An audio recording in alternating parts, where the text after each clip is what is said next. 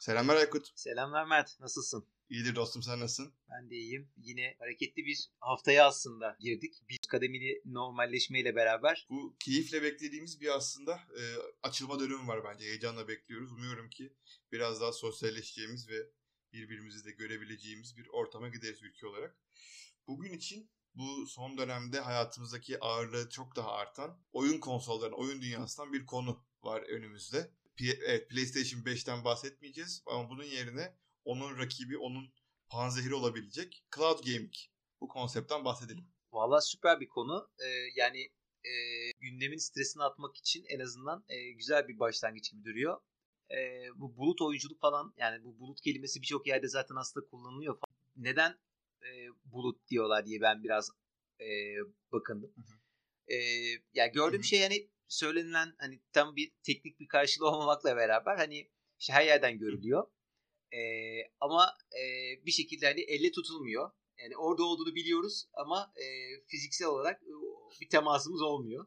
E, dolayısıyla aslında... Çok hani şairane hani, bir tamir oldu bu. Evet evet yani tam olarak bu. E, yani işte bir şekilde sahip olduğumuz bütün bu aslında hayatın işte dosyalar, işte e, fotoğraflar, videolarla falan başlayan bu hikaye. Daha sonrasında biraz bunları e, işlediğimiz, daha sonrasında biraz böyle başkalarının o kütüphanelerine eriştiğimiz işte streaming servisleri işte yok Spotify'lar, e, Netflix'ler falan gibi.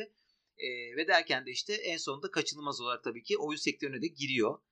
E, ve bu anlamda e, önemli de bir e, giriş benim özellikle şeye falan bakarken bu bulut oyunculuk nedir ya falan diye bakınırken dikkatimi çeken şeylerden bir tanesi baya sinema endüstrisi ve e, müzik endüstrisinin toplamından daha büyük bir pasta e, olduğu yönünde. Yani e, globalde en azından hani e, ya sen de ben de aslında biraz oyun oynasak da e, hobi düzeyinde oyun oynasak da e, bunu gerçekten meslek olarak e, edinmiş profesyonel oyuncular var. Diğer tarafta da bunun sağlayıcıları, platform sahipleri var. O yüzden heyecan verici bir konu. Ben bu cloud e, gaming ve bulut teknolojisiyle alakalı çok güzel bir sticker görmüştüm. Kuzenimin bilgisayarında. Bir tane üzgün surat olan üzerine bir bulut imgesi vardı. Üzerine şey yazıyordu. Bulut diye bir şey yok aslında. Bulut dediğin şey başkasının bilgisayarı. çok romantik ve insanların zihninde pozitif bir algı yaratacak bir e, tabir bu ama aslında gerçek anlamda o o anda kullandığı şey başkasının bilgisayarı. E, ve bu bizim hayatımızdaki bu kullanım kademe kademe e, yerini arttırdı yani. Öncelikle kendi bilgisayarımıza bazı şeyleri depoluyorduk. Bunlar sonra belli başlı serverlara geldi. Sonra bu devasa hallere geldi ve data center'lardan tüm dünya işte Yeni Zelanda'daki adam e, Türkiye'deki bana bir dosya paylaşıyor ama o dosya e, Los Angeles'taki bir data center'da. Çünkü buna artan internet hızı buna e, olanak sağladı. Bu linki bir kere kurduktan sonra aynı linki farklı işlere çoğaltmamak için hiçbir sebep yok. Sadece altyapı teknolojisinin bunu yakalaması lazım. Şu anda da aslında o yakalamayı görüyoruz. Hani Netflix evet, o teknoloji yatırımını gördüğü için DVD kiralama iş modelini belli bir yerde streaming'e kırdı. Çünkü biliyordu ki evlerde yüksek hızlı internet erişilebilir olacak. Yani bu bununla beraber televizyon dünyası devrimi oldu. E, müzik dünyası devrimi oldu. Benim çok ciddi e, e, müzik MP3 CD'lerim vardı. Eminim senin de vardır. Ya. Bilgisayarda indiriyorduk Napster'dan. Ama bunların hepsi bir anda kendini anlamsız hale getirdi. Çünkü DVD sahibi olmak da anlamsız hale geldi. Çünkü niye ben tüm DVD'lerimi evde raflarıma dizeyim ki? O DVD'ler işte e, Seattle'daki bir data center'da durabilir. Ben de ihtiyacım olduğu zaman gidip oradan izlerim. Önce filmler buna geldi, müzikler buna geldi. Evet. E, şimdi niye oyunlarda aynı e, kaderi paylaşmasın?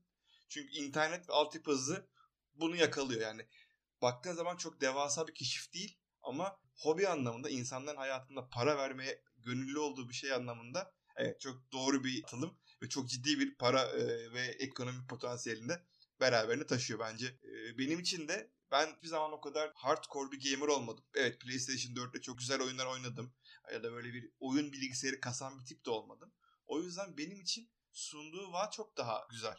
Ya aslında senin bahsettiğin o CD e, kopyalama e, şeyleri, cihazları bilgisayarlarımıza geldikten sonra ben de birçok arkadaşıma işte DVD'ler, CD'ler e, üzerinden e, daha önceden işte bu e, somut medyalar üzerinden e, veri transferini e, herkes gibi e, sağladım. Ama E, oyun tarafında da dediğim gibi evrimleşme noktası buraya geldikten sonra e, yani diğer taraflardaki e, gerçeği e, oraya ele geçirdikten sonra oyun tarafında da çok basit bir geçmişi var aslında. Yani düşündüğümüz zaman işte Sega'nın, Nintendo'nun bu e, işte Asyalı e, oyuncuların, e, e, oyun firmalarının e, öncelikle işte gençlerin e, gerçekten bir araya gelmek için, e, biraz sosyalleşmek için kullandıkları e, işte oyun salonlarında e, bayağı arcade game'ler falan üretmesinin sonrasında e, buralara gelemeyen ya da bu keyfi evinde de devam ettirmek isteyen insanlara e, konsolu sıkıştırıp ve bunu evlerde de e, pazarlanabilir, evlerde de kullanılabilir hale getirmesiyle aslında ikinci adımına geçmiş oldu. E, işte ilk başlarda belki o e, ya benim de hiç o kadar eski e, oyun e, cihazlarım yoktur. Yani e, muhtemelen işte bir Commodore e, vardı. E, oyun e, namına söyleyebileceğim ki içinde herhalde 2-3 tane falan oyun vardı. Çok da fazla şey e, içinde barındırmıyordu. E, ve daha sonrasında da arada böyle uzun bir ara verdikten sonra benim de hiç öyle bir oyun bilgisayarım olmadı. PlayStation 3 ile e, tanıştım.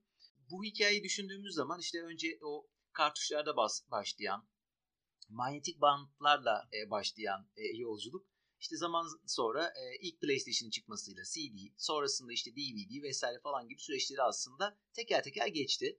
İşte en son e, e PlayStation e, 3 ile beraber zaten işte yok Blu-ray'ler falan e, yok DVD'ler bilmem ne seviyeleri falan evet. gelmişti. E, bir noktada bu kırılma yaşandı. İşte Google e, yaklaşık herhalde bir 2019 yılının sonuna falan doğru işte Stadia'yı du- duyurdu. Yani aslında e, biz cep telefonlarımızdan oyun oynuyorduk. E, cep telefonlarımıza indirdiğimiz bir şeyle oynuyorduk. PlayStation üzerinden oyun oynuyorduk. E, artık herhangi bir işte bilgisayarın e, şeyi kaldırıyorsa e, bir şekilde internete bağlanarak orada oynuyorduk. E, ve Stadia fikri aslında bütün bu farklı yerlerdeki oyun oynama alışkanlıklarımızı hepsini bir araya getirip bizim böyle bir cihazı alıp daha sonrasında o cihazı yerine yenisi çıktığı zaman bunu ne yapacağım şimdi gibi dertlerimizi e, birileri kafaya takmış ve gerçekten bir yer tasarrufu değil ya da ben bu kutuyu ne yapacağım e, derdi değil.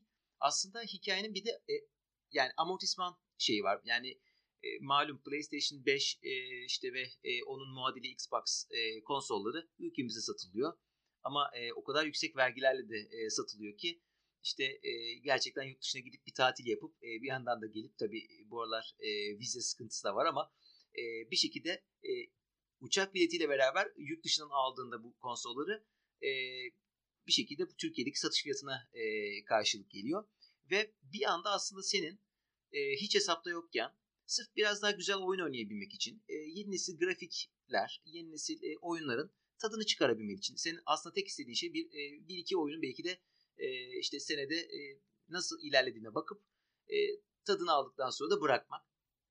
Ama e, bütün bu oyun konsolları bunu yapmak istiyorsan öncelikle e, bu kutuyu alman lazım gibi seni bir yola itiyordu. Dolayısıyla yani bu optik disklerden ya da bu e, şeylerden zaten bizi iyi kötü kurtarmışlardı. Mesela oyunları indirebiliyorduk da. Yani e, PlayStation 4 ile beraber gayet e, kolay e, erişmeye başladık. Fakat o kutudan hala kurtulamıyorduk. Dolayısıyla aslında bunu bir e, gerçekten yarattığı amortismanın haricinde e, yarattığı yer işgalinin haricinde bir yandan da e, genel aslında paylaşım ekonomisi fikrine de biraz e, ters bir şey ilerliyor. Yani sen birçok yerde bir şey sahip olmak yerine işte kiralıyorsun, e, o deneyimin tadını çıkartıyorsun ama iş oyuna gelince o kutuyu almak zorundasın falan gibi. E, işte Stadia burayı biraz e, değiştirmeye e, gitti ve baktığımızda o ince kasayı yapabilmek için harcanan e, maliyetleri, lojistik maliyetlerini, ürünü saklama ve ondan sonra işte başka bir yerden bir yere taşıma maliyetlerini aslında hepsini ortadan kaldırmış oldu. Ve dahası yani senin oyunun bir sonraki e, şeye seviyeye taşınman için bunun sürdürülebilir olmadığını gördü. Yani e, evet işte PlayStation 4'te oynuyordun ama şu grafikler e, artık sağlayan başka bir cihazımız var. Biz bunu PlayStation 5 diyoruz. E, dolayısıyla senin artık PlayStation 4'ten kurtulman gerek ama burada da PlayStation 5'i alman gerek e, gibi bir şeye. Google'da e, herhangi bir cihaza gerek duymadan sahip olduğun telefonun kapasitesini kullanarak herhangi bir e, başka x, ekstra bir ekipman ya da başka ekstra bir şey almana gerek kalmadan sadece internete bağlanarak Google'ın senin bahsettiğin o artık Seattle'da mı nerede tam bilmediğim sunucularına erişip onların kullandığı güçlü donanımlarda yani senin e, bu şeyi e, oyunu bu cihaz kaldırır mı gibi dertlerden kurtaran bir yöntemle e, bunu sunmaya başladı. E, ve bence zaten aslında bu noktada bir e, kırılma oldu. E, yani uzun zamandır oyun konsolları sektöründe olan işte PlayStation en büyük rakibi Microsoft'ta e, e, X Cloud Gaming gibi bir şeyle e, buna cevap vereceğini duyurdu o dönemde ve e, aslında şu anda çok çok daha e, olgunlaştığı bir noktaya geldi. Yani e, bir şekilde e, Google'ın e, bu noktadaki şeyini durduracak mı durdurmayacak mı bunu tabii ki zaman gösterecek. Ama benim gördüğüm e, kadarıyla oldukça iştahlı gidiyor. Yani de ismini ilk kötü en azından bildiği bazı oyunların e, stüdyosu olan işte Bethesda diye bir oyun firmasını e, satın aldı. E, ve bu satın almayla beraber işte e, Google'da Stadia tarafındaki e, süreçlerini bir tekrardan aslında gözden geçirdi sadece. Ama hala burada. E, çünkü Stadia'yı duyurduğunda bu bulut teknolojisinin avantajlarına ilave olarak e, dedi ki ya ben sadece sizi işte bu stok, ulaştırma, e, işte ne bileyim e, saçma sapan kuyrukla bekleyip ilk konsolu ben alacağım e, şeylerini kavgalarından, kargaşasından kurtarıyorum.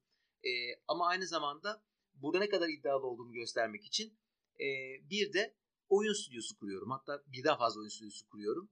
İşte bunların başına da e, bayağı e, Assassin's Creed gibi bir e, oyun serisinin aslında yaratıcısı olan e, o zamanlar e, işte game designer'ı olan Jane Raymond'ı e, alıp iddialı bir şekilde giriş yapıyor. Fakat e, tam olarak da aslında bu Microsoft'un e, kontratayla e, başka e, firmaları satın almasıyla biraz daha böyle e, oradaki iştahını e, frenliyor ve diyor ki tamam artık oyun stüdyoları olmayacak ama cloud gaming'e devam ediyoruz diyor. Yani bir yandan da demin bahsettiğimiz o e, oyun pastasında yani oyun sektörü pastasında aslında bu PlayStation'ın falan kapladığı yer oldukça küçükmüş. Yani hatta şöyle bir şey söyleyebiliriz. E, cep telefonlarından oynadığımız e, o küçük basit oyunlar e, yaklaşık olarak bütün oyun e, sektörünün yarısını belki yarısından da fazlasını aslında kapatıyor. Buradaki potansiyeli, e, buradaki inşaatını görmek açısından bence çok kıymetli. Bilmiyorum senin oyun konsollarıyla ilgili aslında çok da şey olmadığını söyledin. Böyle hardcore bir gamer olmadığını. Ama nasıl bir geçmişin var? Sen nasıl görüyorsun? Ya senin anlattıkları dinlerken yani orada ciddi bir e, gelişimden geçmiş. Cloud Gaming'in böyle bir buçuk iki yıllık bir geçmişi olduğunu ben de takip ediyordum ama içerisinde fazla sayıda devinimden geçmiş yani. Gerek Google Stadia gerek rakipler işte oyun stüdyoları, transferler falan onları çok bilmiyordum. Benim için e, aydınlatıcı oldu. Benim bu konsepti incelerken bende yarattığı hissiyatlar biraz daha bu yeni nesil trendler ve teknolojinin örtüşmesinin verdiği keyif benim için. E, çünkü şöyle basite indirgersem sen güzel ve kompleks anlattığın şeyi ben çok basit bir analojiyle benzetme yapacağım. Aslında biz geçmişte de o oyun konsollarına ya da bilgisayarlara sahip olmadığımız zamanlarda biz başkasının bilgisayarında oyun oynayabiliyorduk yine. Yani bugün için Google Cloud Gaming'in sunduğu şey şu. Senin herhangi bir iyi bir bilgisayarın olması gerek yok. Senin evinde yüksek hızlı internete erişebilen herhangi bir cihaz varsa bu cihaz senin akıllı telefonda olabilir, senin laptopunda olabilir, senin bilgisayarın olabilir. Bu cihazı kullanarak yüksek hızlı internetle benim firma olarak, işte Google olarak, Microsoft olarak sunduğum, burada var ettiğim, onun bakımını yaptığım çok yüksek hızlı, çok yüksek kapasiteli, senin para verip alamayacağın bilgisayarda bu oyunu maksimum seviyede oynayabilirsin. E, bunu yaparken de sen bunu kendi bilgisayarına sanki senin bilgisayarmış gibi göreceksin. Cloud Gaming'in tek özeti bu. Böyle anlatın çok kompleks geliyor ama biz bunu bundan 10 yıl önce Beşiktaş'ta Adex'e giderek de yapıyorduk. Benim evimde alamayacağım bir bilgisayar vardı o internet kafede. Sen ben hepimiz gidiyorduk o internet kafede. O sahip olmadığımız oyunları orada evet bir saatliğine kiralayıp orada oynuyorduk aslında. Yani böyle baktığın zaman bir internet kafenin, bir Kadıköy'deki bir PlayStation kafenin çok daha high tech hale getirilmiş hali. Yani dönüştüğü şey olarak zaten tüketicide karşılığı olduğundan emin olduğumuz bir konsept. Evet bazen zaten e, çok insan vardı ki bu tarz oyun için initial yatırımı yapamayıp dönemsel kiralayıp için para vermeye gönüllü insanlar geçmişte de vardı. Bugünde de var. O gün için çözüm e, evet evinde sen bu donanımı sağlayamıyorsun ama bu donanımı ben burada sağlayayım. Ve işte Beşiktaş gibi bir yerde dört katlı bina kiralıyordu adamlar ama o dört katlı Adex'te günler boyunca öğrenciler, üniversite öğrencileri saatlerini günlerini geçiriyorlardı yani.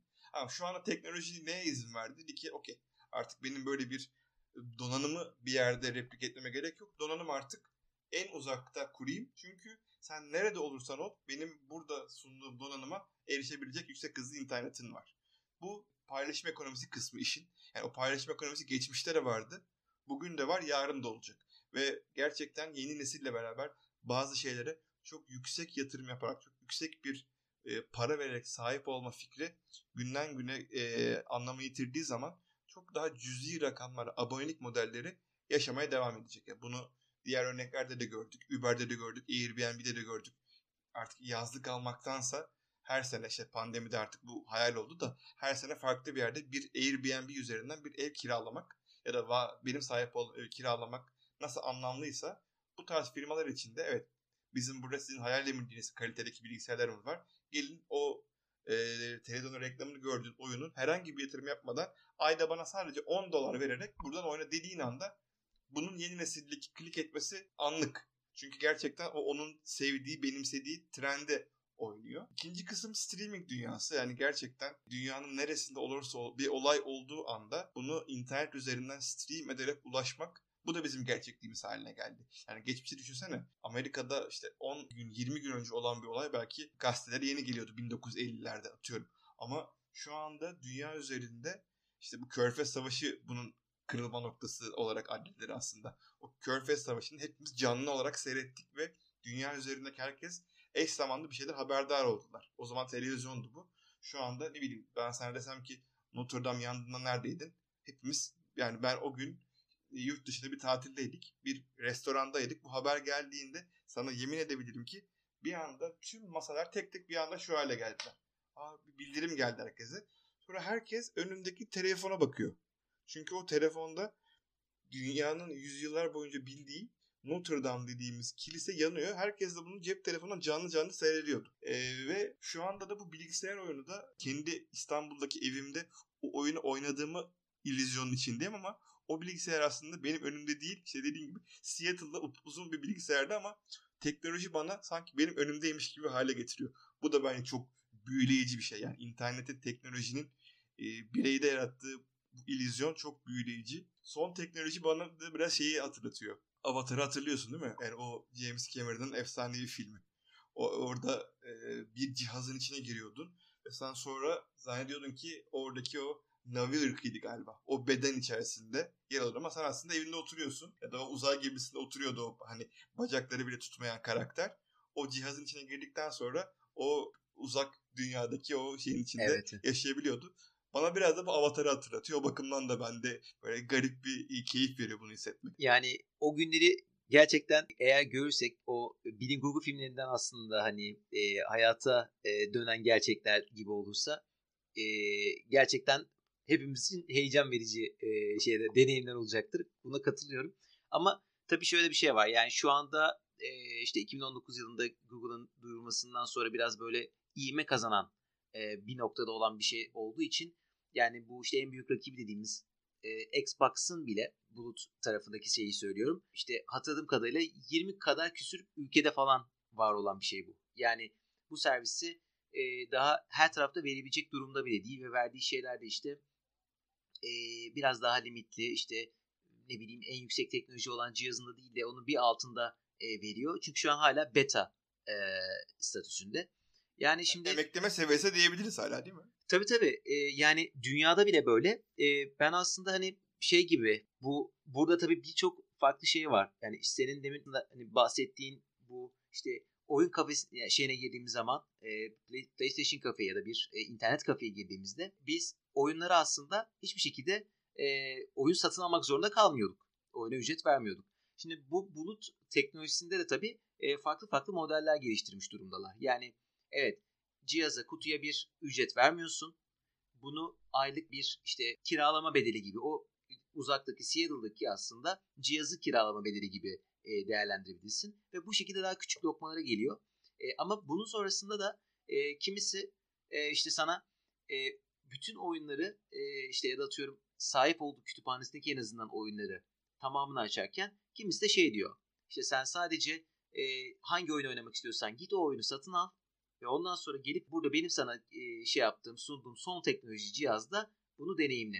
Yani aslında farklı farklı. O modelle oyun dahil değil ama sadece cihazı veriyor. Evet evet aynen öyle ve böylece belki de e, işte atıyorum eğer çok gerçekten hardcore bir gamer değilsen e, işte ben senede bir tane ya da iki tane oyunla ilgileniyorum. Onlar beni çok heyecanlandırıyor. Onları biraz oynasam bana yeter diyorsan belki böyle bir şey ilgini çekebilecekken diğer taraftan böyle işte e, diğer oyunu bitirmeden ötekisini düşünüyorum. Aynı anda iki tanesini oynuyorum falan diyen bir e, kitlenin de aslında ihtiyacına uygun şeyler gelişmeye başlıyor.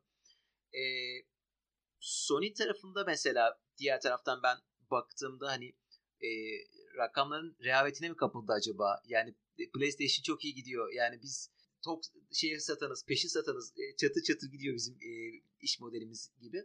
Aslında onların da şöyle bir şey yaptığını e, fark ettim.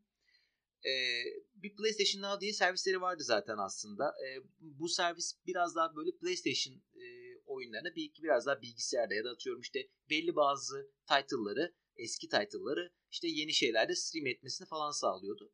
Fakat buraya onlar da güvenmiyor olacak ki e, yeni bir e, iş birliğine girmişler. Bu oyun sektöründe yine e, işte özellikle bu mobil oyunlarda işte e, Riot Games işte ya da bu e, Supercell gibi e, böyle büyük oyun stüdyolarının aslında e, arkasındaki Tencent'la beraber bir şeye girmişler. E, cloud servisi geliştirecek bir e, firmada e, melek yatırımcı olmaya karar vermişler ve burada anladığım kadarıyla daha uzak doğuda şu anda küçük küçük başlamış durumdalar.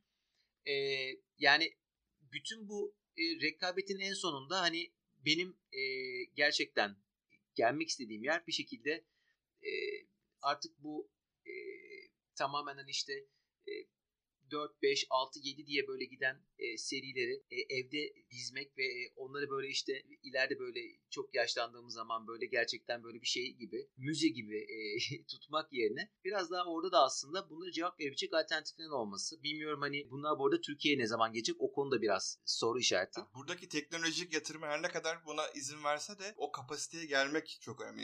Yani çünkü müzik dünyasında bunu yapmak belki daha kolay. Çünkü belli başta MP3 dosyalarının streaminginden bahsediyoruz. Ya da işte video diyorsak belli başlı video formatlarının ama burada çok ciddi performanslı bir oyun oynama deneyimi söz konusu. Hem o oyunu oynatacak bir donanımı benim maintain etmem lazım. Ama bu bir iki kişi e, ölçeğine değil yani milyonlarca kişi ölçeğinde bunu maintain etmem lazım. İkinci konuda gerçekten bu oynama deneyimin sana herhangi bir yani minimumda gecikmeyle senin e, talep ettiğin cihaza getirmem lazım. Yani bunun gerçekten e, rekabetçi oyun oynayanlar tanıdıklarım varsa hani yarım saniyelik e, sapmalardan kaçınmak adına işte 2000 TL'lik oyuncu mouse'u yatırım yapar ya da ne bileyim sen hiçbir şey hiçbir şey göremezsin. Böyle rekabetçi oyun oynayanların Bluetooth mouse oynadığını göremezsin. Hepsi kablolu oynar çünkü derler ki Bluetooth mouse'ta işte şu kadarlık milisaniyelik bir kayıp var. Yani o yüzden de bu evet e, cloud gaming çok güzel ama evet. şu anda bu bizim bilgisayarlarımıza, bizim telefonlarımıza bunu stream olarak verdiğinde bu aradaki kopmanın latency'nin çok daha düşük olduğunu taahhüt etmeli. Bu yüzden de 10 milyonlara açılamıyor. Diyor ki ilk 1 milyonunuz gelin durun. Ben biraz bakacağım şimdi bunları tutabiliyor muyum? Çünkü bunu herkese açtığın anda yani bu e, performans seviyesini sunamazsan hani MP3 dinleyen kitleyi dönüştürmek biraz daha kolay. Çünkü müzik dinliyorsun ama çok bir beklentin yok. Ama oyuncu kitlesi çok ciddi performans beklentisi olan ve hani bir kere kaybedebileceğim bir kitle. O yüzden de e, bu firmaların en büyük handikapı o yüzden bir anda bütün dünyaya açılamazlar. Bir anda o yüzden e, milyonlarca kişi içeri alamıyorlar. Bir de tabii işin şeyi kısmı var. Yani oyun stüdyolarının telif hakları, hangi platformda hangi oyunlara erişimin var falan. Bunlar da büyük bir savaş alanı.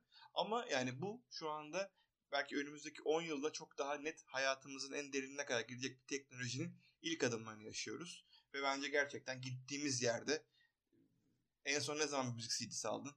En son ne zaman müzik DVD'si aldın? Almadın. Ben de almadım. Ee, bir oyun da almadık. Almayacağımız yerlere çok uzak olmayan bir gelecekte evet. geleceğiz bence ve bu bence bizim için iyi bir şey.